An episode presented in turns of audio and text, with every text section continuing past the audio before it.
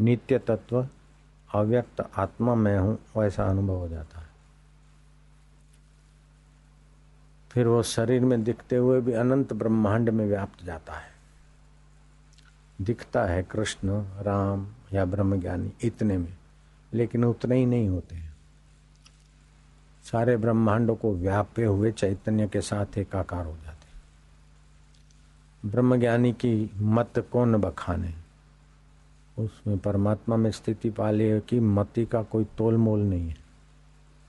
ब्रह्मज्ञानी की मत कौन बखाने? नानक ब्रह्मज्ञानी की गत ब्रह्मज्ञानी जाने। ब्रह्मज्ञानी को खोजे महेश्वर, ब्रह्मज्ञानी आप परमेश्वर। ब्रह्मज्ञानी का कथ्या न जाए आधा अखर नानक ब्रह्मज्ञानी सबका ठाकुर। देवता, यक्ष, गंधर्व, किन्नर उसका दीदार करके दर्शन करके अपना भाग्य बना लेते। ऐसा ब्रह्म ज्ञान आप एक साल के अंदर पा सकते हैं। इस पद के बराबरी दुनिया की कौन सी पदवी है, बताओ। एक साल के अंदर, बस। लग जाए। कईयों के पास समय होता है तो श्रद्धा नहीं होती, कईयों में श्रद्धा होती है तो फिर सूझबूझ नहीं होती। किसी के पास सूझबूझ होती तो पाने की तड़फ नहीं होती। श्रद्धा भी है, सूझबूझ भी है तो पाने की तड़फ नहीं है। कहीं कहीं पाने की तड़फ होती तो ऐसा मार्ग बताने वाला गुरु नहीं होता।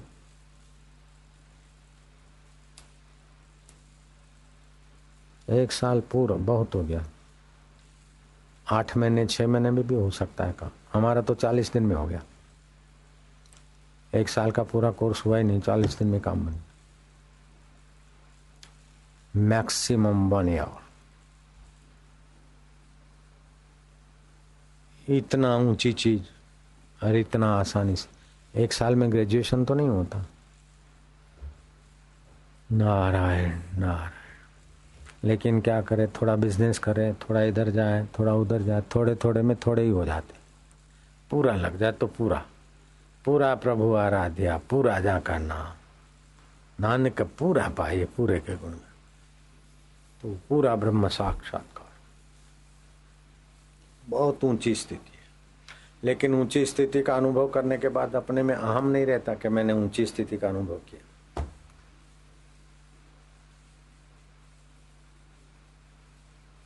जो कट्टर दोषी होता है ना, उसको पता नहीं चलता मेरे में दोष है। भले तो ठीक है, मैंने क्या बुरा किया?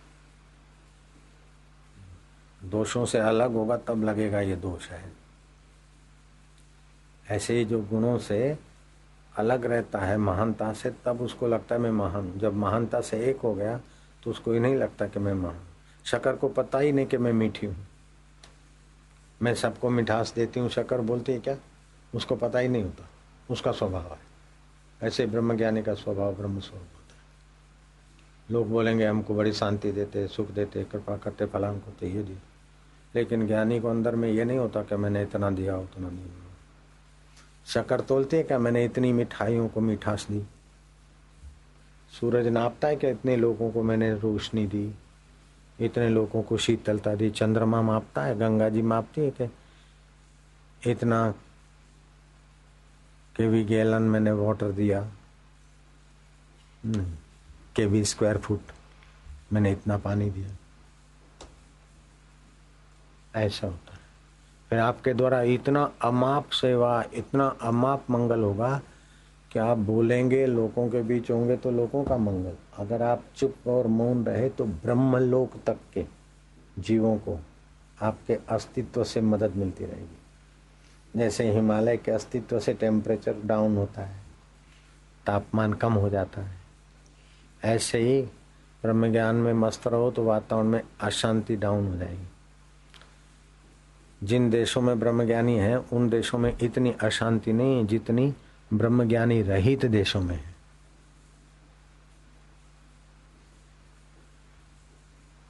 बराबर है? जितने, जिन देशों में ब्रह्मज्ञानी महापुरुष नहीं है, जिन प्रांतों में देशों में, वहाँ अशांति ज़्यादा होगी। अगर ब्रह्मज्ञानी होंगे तो उतनी अशांति नहीं होगी। फिर भले कोई अशांत इलाके में लोग अशांत रहते हो, फिर भी सुबह सुबह उस ब्रह्म ज्ञानी का तो ब्राह्मी व्यवसों से शांतिमय, सुखमय वातावरण होता है। सूर्य माप नहीं सकता कि मैं कितने लोगों को जीवन देता हूँ, शांत प्रकाश देता हूँ। ऐसे आपको ब्रह्म ज्ञान हो जाएगा तो आपके द्वारा बेमाप लोगों को लाभ होता रहेगा। बेमाप। अभी बोलते ना, हम सेवा करें, बच्चों की सेवा करें, पत्नी की करें कुटुंब तो चार की करके सेवा, छह की करके मर जाना। इससे तो करोड़ों करोड़ों की सेवा करो ब्रह्म ज्ञान पाके। वो एक लड़का था, पहले के जमाने में बचपन में शादियाँ कराते थे। तो एक मुखी का छोरा था। तो अपने गोद में लेके बेटे को, और उसने बेटी गोद में ली। पाँच छह साल के बच्चों की शादी हो जाती थी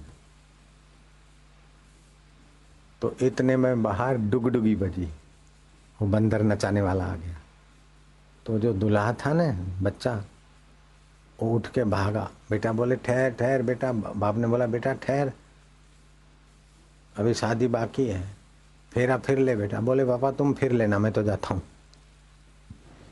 मैं तो बंदर देखने जाता हूँ હું માકડા જેવા જ છું કે अरे बेटा, तेरे फेरे फिरने बाकी है कि बोले पापा, तुम फिर लेना, मैं तो बंदरियाँ देखने जा रहा हूँ। बाप ने बोला, बेटा, अभी थोड़ा ब्राह्मण को विधि करने दे। और डुगडुगी बजी और छोरा भागने लगा, बेटा, तू दुल्हा है, बैठ बैठ थोड़ा, अभी फेरे फिर ले दुल्हन के साथ। पापा, तुम फिर लेना, मैं तो बंदरियाँ देखने जाता हूँ। ऐसे ही है। संसार के फेरे फिरते तो बंधन में आते हैं, लेकिन भगवत फेरे फिरते तो बंधन से मुक्त हो जाते बोले बापू जी आप ही कर लेना।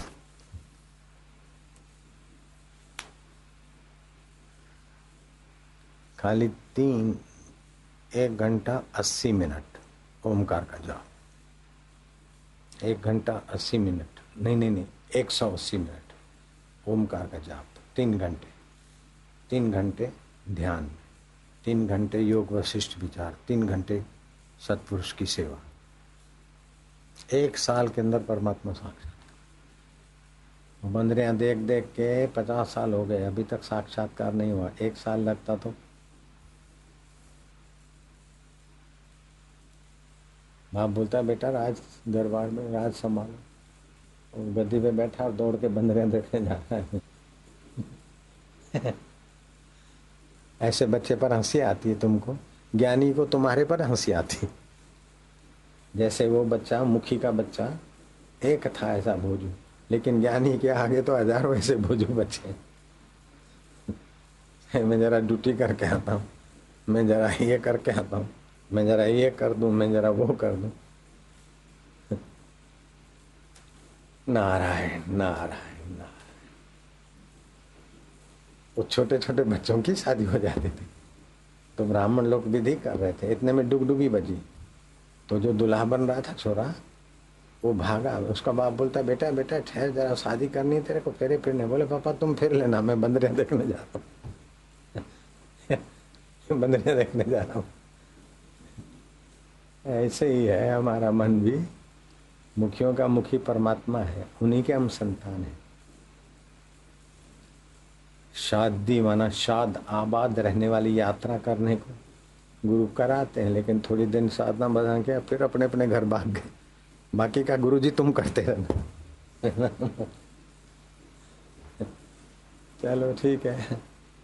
जैसे शादी दस बार नहीं की जाती, एक बार में ही निपट लेना होता है।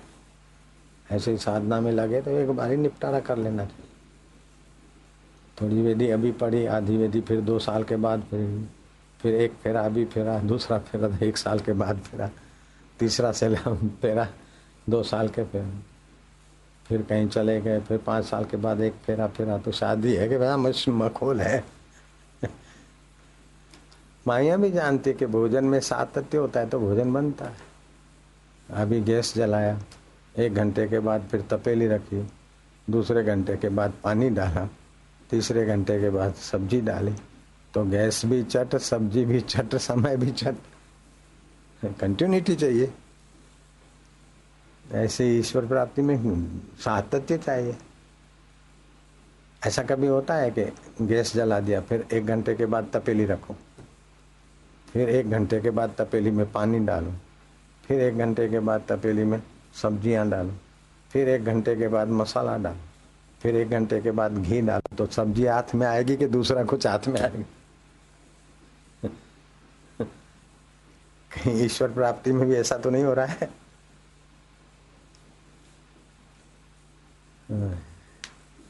राम तीर्थ बोलते थे मैंने क्या वो अंधा भी नहीं करे? घर में खो बैठा था विश्व धनी मैं करूँ तो वो आंधड़ो पण नहीं करे हो? घर में खोई बैठो तो घर धनी जो हाजरा हजूर था अपना आपा था उसी को अपने आप में खो के बैठा था। जो शरीर हम नहीं है नहीं रहेंगे उसको मैं मान रहे जो हम थे, हैं और रहेंगे, उसका आज तक पता नहीं। नारायण नारायण, ओम शांति शांति। आप बोलते रहो, हम तो सत्संग प्रूफ हो गए। कोई water proof shock proof fan proof सो सो प्रूफ हम सत्संग प्रूफ हो गए। एक दादाजी आए तो उसके नजीक आके उसका पोता बैठा। बोले, बेटा, चला जा चला जा। अभी तो बच्चा है। तो महाराज ने कहा सत्संग सुनने दो। बोले, महाराज, इसको रंग लग जाएगा तो फिर बोले, लग जाए तो अच्छा है। तुमको तो नहीं लगा। बोले, महाराज, हम तो चिकने हैं ना, सत्संग प्रूफ हैं। ये तो कोरा है। चिकने घड़े हैं हम। हम पर पानी नहीं ठहरता। लेकिन ये तो कोरा घड़ा है, इस पे तो रंग लग जाएगा। इसीलिए हमने बाल संस्कार चालू किया ताकि उसमें से कोई कोरे कोरे मिल जाए तदे ये तो चिकने हैं, सब संसार का लगा लगा क्या है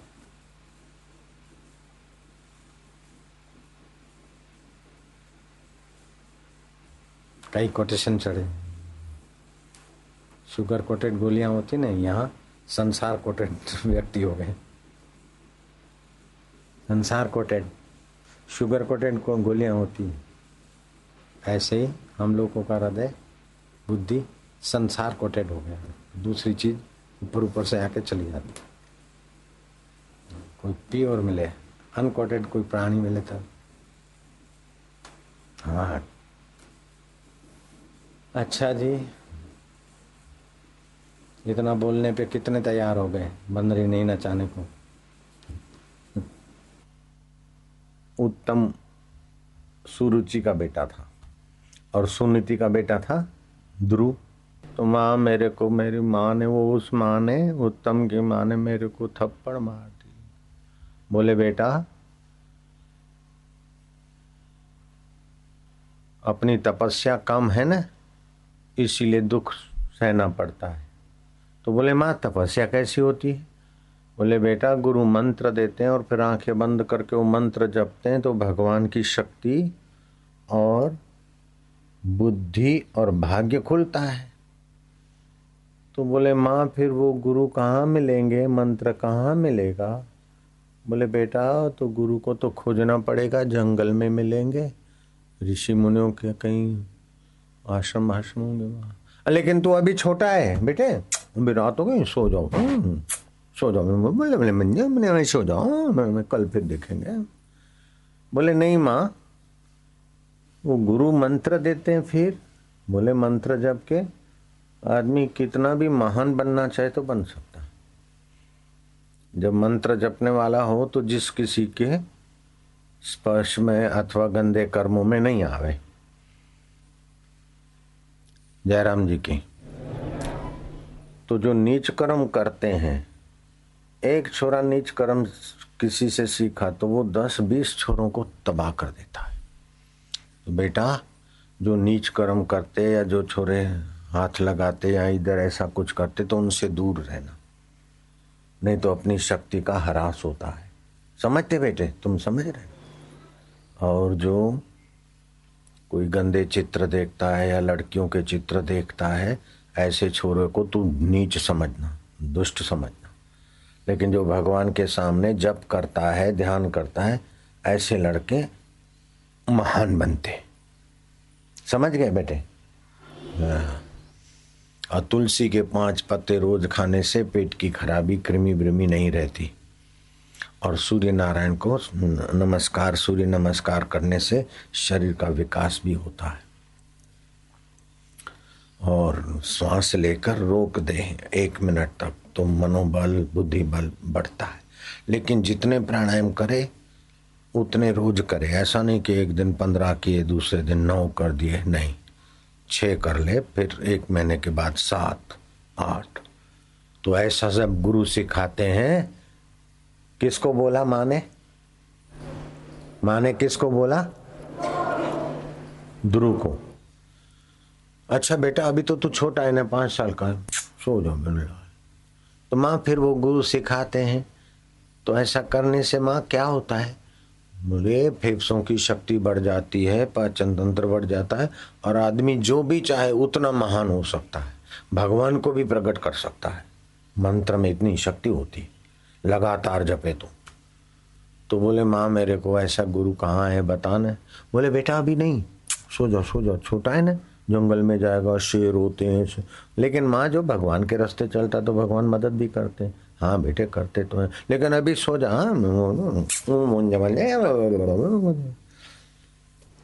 लेकिन दुरु के माँ बोले, मेरे को नींद आती है। माँ ध्रुव के सिर पर हाथ घुमाने लगी ऐसे ऐसे। माँ प्यार करती है ना, तुमको तो पता होगा। माँ हाथ घुमाती है ना सिर पे अच्छा भी लगता है। लेकिन ध्रुव को नींद नहीं आई। वो नींद कराने वाली खुद सो गई माँ। और ध्रुव धीरे से पलंग से उतरा खाट से। अंधेरी रात है। हे भगवान, रात अंधेरी हो, लेकिन मैं तेरी भक्ति के लिए रास्ता तू ही दे। ध्रुव धीरे धीरे घर में से भाग निकला। दिशाओं का पता नहीं था, लेकिन सच्चे हृदय से बच्चे प्रार्थना करते ना? तो अंदर में तो भगवान बैठे हैं। बैठे कि नहीं बैठे? और सच्चे हृदय से बच्चों में जितनी सच्चाई होती है, जब बड़े होते हैं तो कूड़ कपट सीख के फिर उतनी सच्चाई बड़े लोग बेचारे रखने में बहुत उनको तकलीफ़ होती बच्चे तो सहज में ही निर्दोष होते तो निर्दोष हृदय से प्रार्थना भगवान जल्दी सुन लेते तो ध्रुव को प्रेरणा मिलती गई ध्रुव भागता गया। चलता गया चलता गया, सारी रात जंगल की पगडंडी से चलता गया। जब सुबह हुआ तो किसी नदी के नजीक ध्रुव ने अपना कुल्ला बुल्ला किया। सूर्य नारायण को प्रणाम किया। सूर्य नारायण के सामने आँख नहीं लड़ाई जाती, आँख बंद करके प्रणाम किया। हाथ ऐसे करके, ओम सूर्याय नमः, तुम बुद्धि के देवता हो। ओम सूर्याय नमः, तुम ज्ञान के प्रकाश। ऐसा किया। ऐसे करके आँखों को घुमा दिया, बस। इतने में देव ऋषि नारद आ गए। कौन आ गए? तो नारद जी ने बोला, बेटे, तुम रात भर कहाँ से चल के आए हो? बोले, मैं राजमहल का त्याग करके गुरु की खोज के लिए जंगल में आया हूँ। तो बेटे, अभी तो तुम पाँच साल के हो, अभी क्या करोगे गुरु मंत्र? बोले महाराज जी,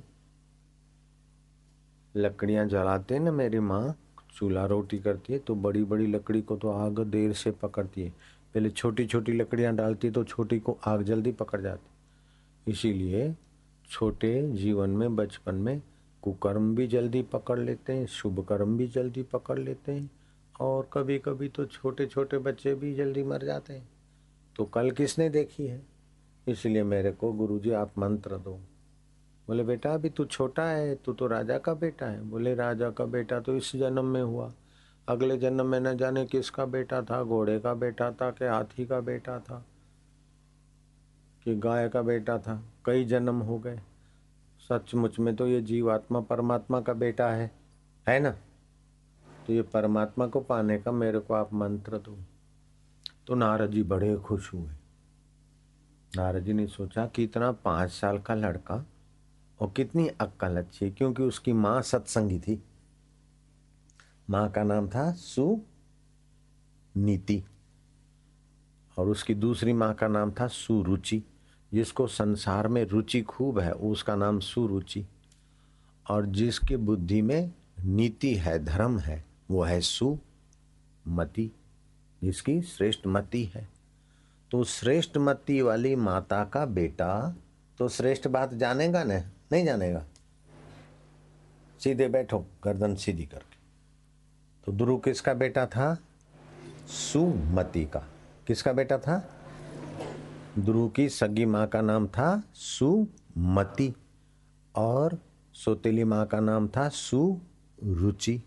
तो सोतेली माँ का बेटा का नाम था उत्तम और ध्रुव की माँ का सुमति के बेटे का नाम था ध्रुव समझ गए? तो ध्रुव को माँ ने ऐसी सत्संग की बातें बताई थी तो ध्रुव ने नारद जी को हाथ जोड़ के प्रार्थना की कि महाराज, मेरे पर कृपा करो, मेरे को गुरु मंत्र दो, और कैसे जपना है ये भी सिखाओ। तो ध्रुव को नारद जी ने अंदर से तो खुश रहते, खुश थे, लेकिन बाहर से परीक्षा लेने के लिए कहा, तू जा खाओ, पियो, खेलो, अभी तो खेलने की उम्र है, अभी क्या मंत्र लेना?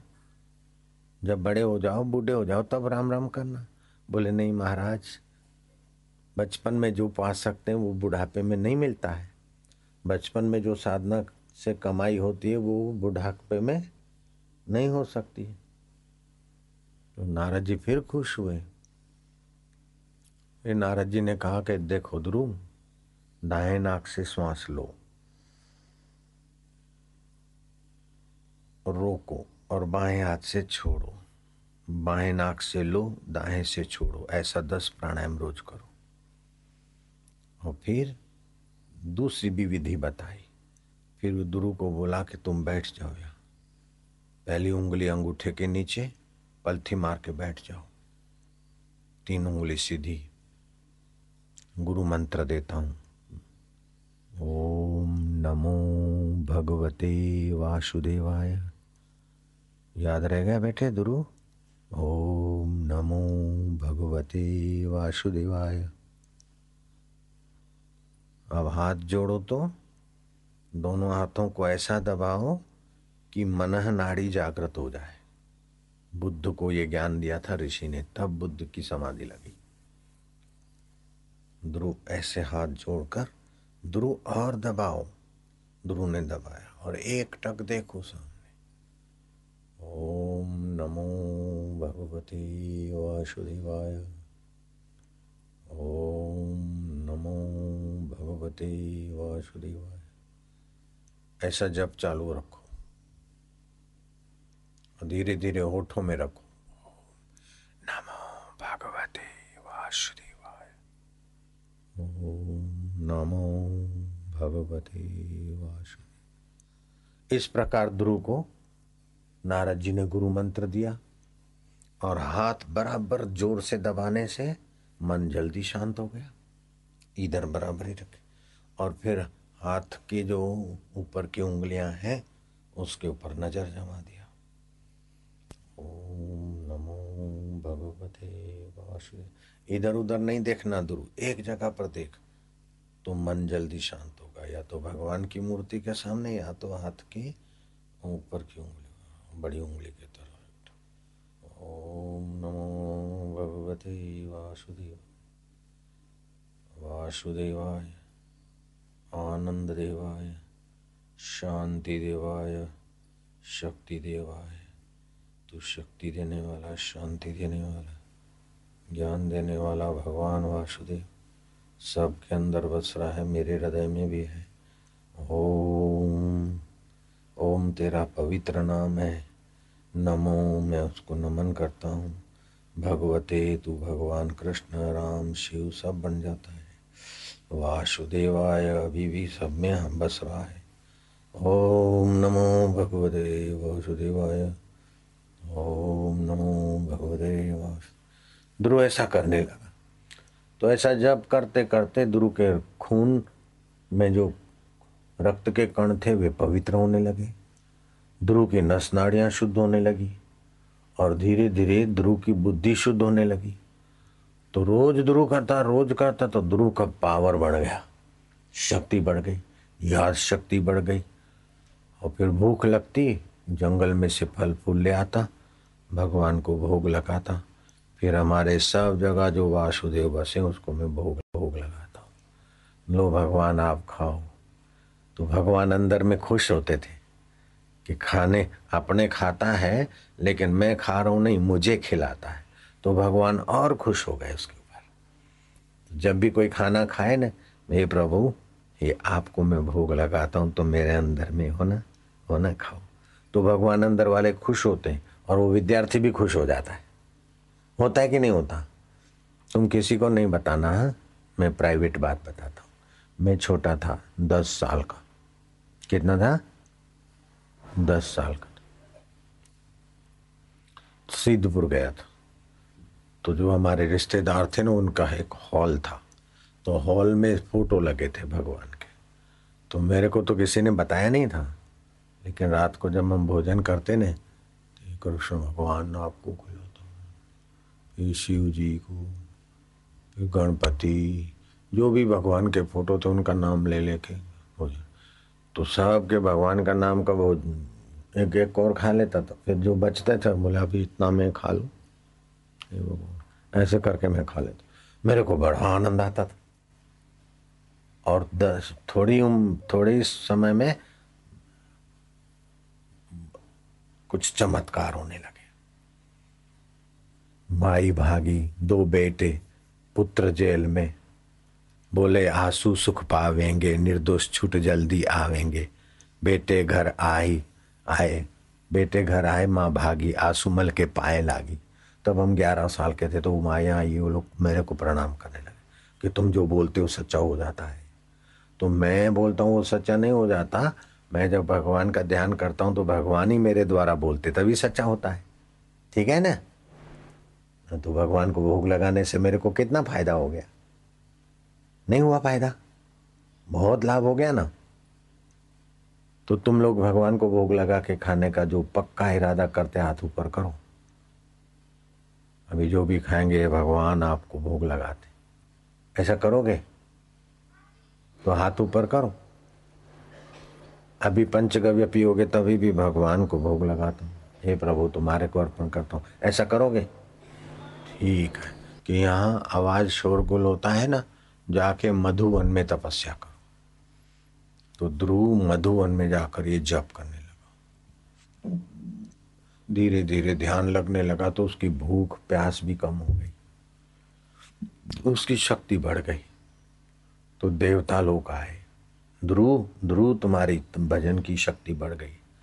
हम विमान लाए। बेटे, बैठो और तुमको स्वर्ग का सैर करें ध्रुव ओम नमो भगवते भगवान के ध्यान में तल्लीन।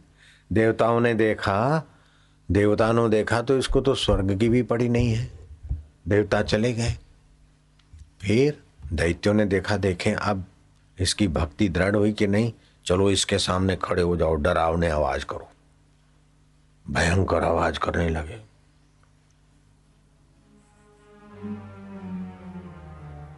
दैत्य लोग भयंकर ने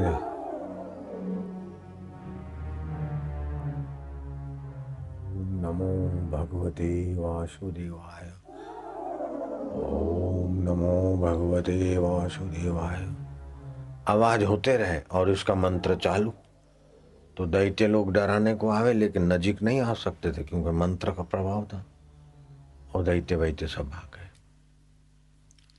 फिर फिर रिद्धियाँ सिद्धियाँ आई। गंधर्व आए, नाच करने लगे। जय जय हो ध्रुव महाराज, तुम्हारी जय जय हो। तुम्हारी तपस्या सफल है, हमको आशीर्वाद दो।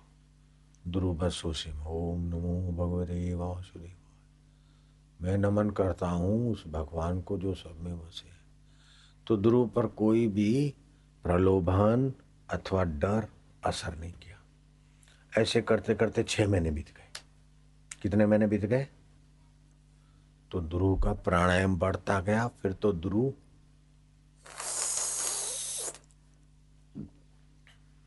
काक मुद्रा करके खाली हवा पी लेता था। फल, फूल सब छोड़ दिया। पत्ते खाकर फिर जीता था, वो भी छोड़ दिया, खाली हवा पी के जीता था। ऐसे मेरे को भी महात्मा मिले, खाली हवा पी के। ध्यान में बैठे एक सौ सड़तीस वर्ष के थे। इसको काक मुद्रा बोलते हैं। जीव को गोल घुमा दिया।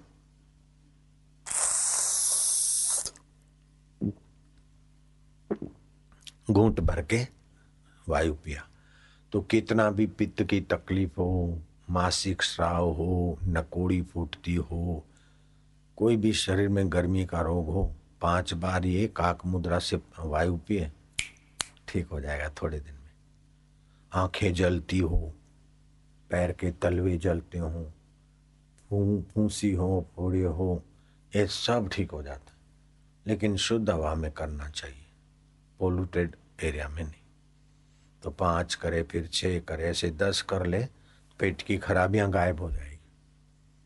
वायु भक्षण से और स्फूर्ति रहेगी। तो ध्रुव को ये सब सिखा दिया तो ध्रुव वायु पी के रहता था।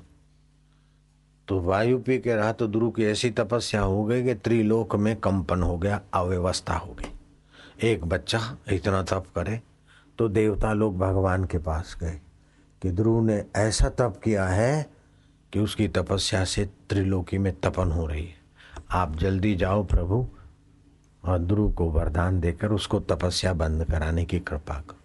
भगवान ने कहा ध्रुव सभी का भला चाहता है ध्रुव के मन में किसी के लिए नफरत नहीं है। जो नफरत करता है, उसी से दूसरे लोग नफरत करते हैं। मैं जाता हूँ। तो भगवान आए। लेकिन ध्रुव तो अब बाहर देखना बंद हो गया। अब तो जिसका ध्यान करता, वही मूर्ति भगवान की दिखने लगी।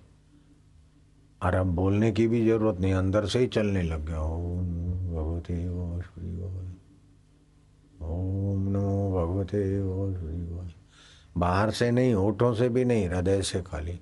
और कभी बोले, कभी उस वासुदेव में शांत हो जाए।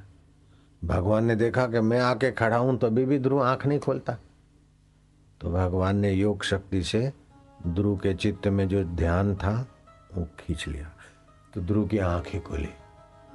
देखा तो भगवान साकार खड़े। ध्रुव ने प्रणाम किया। अब ध्रुव सोचता कि भगवान है, मैं तो कुछ पढ़ा नहीं हूँ अभी पाँच साल की उम्र में। कोई वैदिक श्लोक लोग तो नहीं आते थे। लेकिन मन में प्रार्थना हुई कि अब मैं कैसे तो भगवान समझ गए कि ध्रुव मेरी प्रार्थना करना चाहता। है तो भगवान ने शंख, भगवान के शंख का नाम था पांचजन्य। तो भगवान ने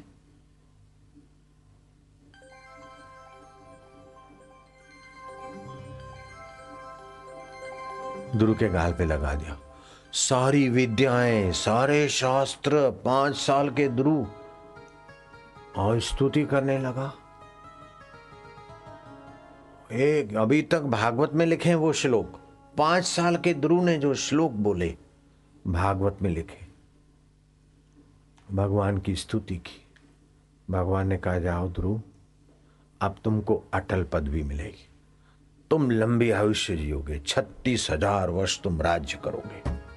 कितना? छत्तीस हज़ार वर्ष। ध्रुव ने कहा, प्रभु,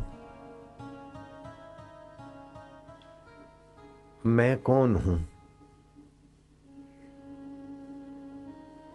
ये छत्तीस हज़ार वर्ष का राज्य करने के बाद भी तो मैं मरूँगा। भगवान ने कहा, बेटा, तू नहीं मरेगा, शरीर मरेगा। तो प्रभु, मैं कौन हूँ? बोले, तू अमर आत्मा है। तो प्रभु, उसका दर्शन अनुभव कैसे हो? बोले ध्रुव जाओ, मेरा आशीर्वाद है। तुमको संत मिलेंगे। तुमको संत मिलेंगे आत्म साक्षात्कार ध्रुव भगवान को प्रणाम करके जब राज्य में लौटा तो उसके बाप उत्तान पाद ने ध्रुव को गले से लगाया। बेटा, जो हम नहीं कर सके वो तू कर। जो हमने नहीं पाया, वो तूने पाके दिखाया। सच कहा गया कि बचपन में हृदय कोमल होता है। उसमें कुसंग आया तो वो बच्चे कुकर्मी हो जाते और सुसंग आया तो सुकर्मी हो जाए। और सत्संग आया तो वो बच्चे महान आत्मा हो जाते और अपनी इक्कीस पीढ़ियाँ तार लेते हैं, बेटे। साधो साधो साधो साधो। ध्रुव थोड़ा बड़ा हुआ उत्तानपाद राज्य देकर जंगल में चला गया। ध्रुव राज्य करने लगे, लेकिन रोज सुबह उठते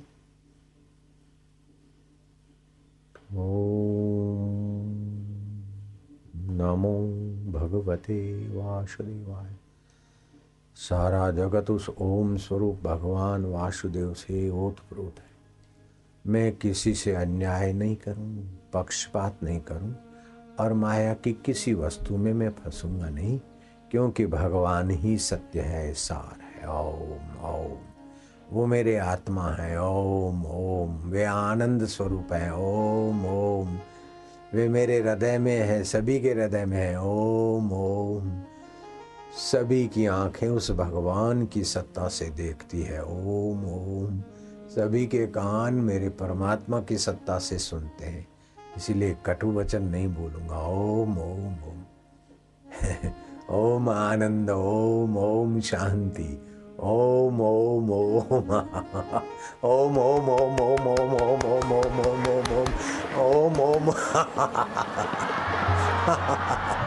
ओम प्रभु ओम ओम गुरु ओम ओम गुरु ओम प्रभु ओम आनंद ओम ओम ओम हरि ओम ओम ओम ओम ओम ओम आनंद ओम ओम ओम ओम ओम आनंद ओम आनंद ओम ओम शांति ओम परमात्मा का सुख प्रभु मैं तुम्हारा, तुम मेरे हो ना? हो ना? ऐसा खुश होकर भगवान के ध्यान का रस पान करके ध्रुव राज्य करते थे। तो ध्रुव के मंत्री भी अच्छे हो गए। ध्रुव का दर्शन करने वालों की बुद्धि भी अच्छी होने लगी। और महाराज, ऐसा ऐसा सुंदर राज्य चला ध्रुव का। लेकिन ध्रुव अपने खास मंत्री जो थे ना, अच्छे, कमर सीधी हाँ जो झुक के बैठते ना, वो महान आत्मा नहीं बनते जल्दी। ऐसे सीधे बैठे तो शक्ति ऊपर को आए। तुम जाँच करना, कोई संत महात्मा मिले राज्य में तो मुझे खबर करना। तो एक दिन नारद, वामदेव, संत, कौन थे महाराज? वामदेव और दत्तात्रेय। दत्तात्रेय भगवान का नाम सुना है? तो वो दत्तात्रेय महाराज और वामदेव। घूमते घामते ध्रुव के राज्य में पहुँचे। तो मंत्रियों ने जाकर कहा कि एक महापुरुष दो आए। तो ध्रुव ने पूजा की थालियाँ ली, फल, फ्रूट आदि लिया। रथ में बैठ के जहाँ महापुरुष जंगल में आए थे, रथ दूर रखा, जूता उतारा, कुल्ला किया और वो पूजा की थाली अपने हाथों से लेकर नजीक से महापुरुषों को देखा, लेकिन वो महापुरुषों को कोई ऐसा चिन्ह नहीं था कि ये सन्यासी हैं, कि त्यागी हैं, कि वैरागी हैं, कौन से पंथ के हैं। तो ध्रुव ने पूछा कि महापुरुषों, हम आपकी पूजा करना चाहते हैं, लेकिन आप कौन से संप्रदाय के हो? जैसे नाथ संप्रदाय के होते हैं तो अलग निरंजन करके पूजा होती है। कबीर संप्रदाय वालों को साध, साहेब बोलते हैं। वैष्णव संप्रदाय के लिए जय सिया राम दंडवत बोलते हैं। और सन्यासी हैं तो ओम नमो नारायण बोलते हैं। तो महाराज, आप कौन से संप्रदाय? तो दत्तात्रेय और वामदेव हंसे बोले, हमने तो समझा था कि ध्रुव को भगवान का दर्शन हो गया है। तो ध्रुव बड़ा ज्ञानी है, लेकिन अभी भी ध्रुव माया में पड़ा है। ये संप्रदाय तो शरीर के होते हैं। और ये पंथ तो व्यवहार में होते भगवान के रास्ते वाले के लिए, सभी भगवान में और सब भगवान में, सभी के हृदय में भगवान और सब भगवान के अंदर। ध्रुव अभी माया में पड़ा है। ध्रुव समझ गए कि तो साक्षात्कारी महापुरुष है। इनको अपने अपने संप्रदाय और पंथ का कोई आग्रह नहीं है। सब तुम्हारे, तुम सभी के फासले दिल से ध्रुव ने बहुत आदर से उनका पूजन किया। फिर ध्रुव ने कहा कि मुझे भगवान विष्णु के दर्शन हुए थे और भगवान ने मेरे को छत्तीस हज़ार वर्ष तक राज्य करने का वरदान दिया लेकिन मैंने कहा, राज्य के बाद भी तो मरना पड़ेगा तो मैं कौन हूँ? और राज्य किसका है और आप कौन हो? तो भगवान ने मेरे को वरदान दिया कि तुम्हें संत मिलेंगे। अब मैं तुम्हारी शरण हूँ। मुझे सत्य का भगवान जिस शक्ति से वरदान देते हैं और हम जिस शक्ति से वरदान सुनते हैं और उसी शक्ति से प्रकृति संसार में लीला होती है, वो क्या है? तब दत्तात्रेय भगवान और रामदेव दोनों संत प्रसन्न हुए कि अद्वैत के ज्ञान के बिना मोक्ष नहीं होता है। तो जो भगवान नारायण का आत्मा है ध्रुव तुम्हारा वही आत्मा है। लेकिन भगवान नारायण का आत्मा माया को वश करके संसार की लीला करता है। और जीव का आत्मा अविद्या के वश होकर प्रकृति के जीता है। है तो दोनों में एक ही आत्मा, परमात्मा। जैसे कांच की केबिन में जो आकाश है, वही आकाश घड़े में है। लेकिन घड़े का आकाश घड़े के अंदर ही है। बाहर ओत प्रोत उसका इतना प्रभाव नहीं पड़ता। मान लो एक घड़े में आकाश है और घड़े को पाँच सोराख किए हुए हैं। तो एक सुराख पर मिठाई रख दो। घड़े में दिया रख दो। एक सुराख पर मिठाई, दूसरे पर फल, तीसरे पर सुगंधित फूल, चौथे पर कोई दिव्य औषधि और पाँच पे, पाँच में सुराख पर नारियल रख दो। तो दिए का प्रकाश पाँचों को प्रकाशित करेगा। ऐसे ही आत्मदेव नाक के द्वारा सुगंध का प्रकाश करती है। आँख के द्वारा रूप का प्रकाश करती है। कान के द्वारा आवाज़ सुनता है। नहीं सुनते? हैं? और त्वचा के द्वारा स्पर्श का मिलता है। जीव के द्वारा स्वाद आता है। तो यही आत्मा की चेतना है ना? तो इसमें ज्ञान स्वरूप है, भगवान भी ज्ञान स्वरूप है, जीवात्मा भी ज्ञान स्वरूप है। भगवान भी चेतन है और जीव भी चेतन है। भगवान आनंद स्वरूप है, जीवात्मा भी आनंद स्वरूप है, इसीलिए तो जीवात्मा को खुशी होती है ना कभी कभी लेकिन जीवात्मा अपने को जानता नहीं है और परमात्मा अपने को जानते तो अभी तो अपने को जाना कर, मैं कौन हूँ? ये आत्मा और परमात्मा एक है तो इस प्रकार का ज्ञान देकर महापुरुषों ने उनको बोला कि इसका सुन लिया, अब इसी बात का मनन करो और इसी में समाधिस्थ हो जाओ तो जो भगवान का आत्मा है वही तुम्हारा आत्मा, रूप में तुमको अनुभव होगा। ध्रुव को दिव्य ब्रह्म ज्ञान मिला। और छत्तीस हज़ार वर्ष पूरे हों, मर जाए नहीं ध्रुव राजपाट का त्याग करके उत्तर दिशा को चले और योग साधना से सत्य संकल्प हो गए थे सामर्थ्य था प्याज, लहसुन और मूली खाने से तमोगुण बढ़ता है। और प्राणायाम और सुबह सूर्योदय से पहले उठने से और अच्छे शास्त्र पढ़ने से और झूठ न बोलने से सत्वगुण बढ़ता है। और सत्वगुण बोलने बढ़ने से आत्मा का तेज और प्रभाव विकसित होता है। और जो झूठ कपट करते हैं, उनका तेज प्रभाव दब जाता है। सत्य समान तप नहीं, झूठ समान नहीं पाप, जिसके हृदय सत्य है उसके हृदय आप। तो ध्रुव ने संकल्प किया और ऐसे ध्रुव पहुँच गए कि महाराज सप्त ऋषियों के बीच ध्रुव का स्थान है। आज भी कोई बोलते, मेरा ध्रुव संकल्प है। ध्रुव ने जैसे निर्णय किया, ऐसा ही मेरा संकल्प। अभी भी कोई ध्रुव ध्रुव ध्रुव का लोक है। अभी तो तारा जैसा लगता है, लेकिन वहाँ उसका अपना लोक है ध्रुव लोक। सप्त ऋषियों के बीच अभी भी ध्रुव दिखता है ना? ध्रुव तारा देखा तुमने?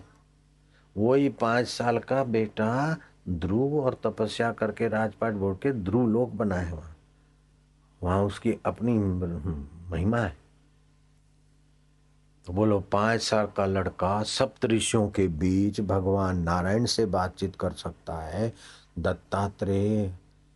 आदि महापुरुषों से बातचीत करके अपना परमात्मा का साक्षात्कार कर लिया। तो तुम नहीं कर सकते क्या? मेरे गुरुजी ने कर लिया, विवेकानंद ने कर लिया, कबीर ने कर लिया, मीराबाई ने कर लिया। नामदेव ने क्या, रामी रामदास आठ साल का उसको हनुमान जी का दर्शन हो गया। तो क्या तुम चाहो तो रोज एक एक, दो, पाँच मिनट भगवान के सामने, गुरु के सामने एक टक बैठ के नहीं देख सकते? तो उससे तो याद शक्ति भी बढ़ेगी और फिर जब करेंगे तो रक्त के कण भी बढ़िया होंगे। तो तुम महान बन सकते हो कि नहीं बन सकते हो? लेकिन जो गंदे छोरे हैं या गंदी आदत वाले हैं उनकी बातों में आने से महान बन सकता है क्या कोई।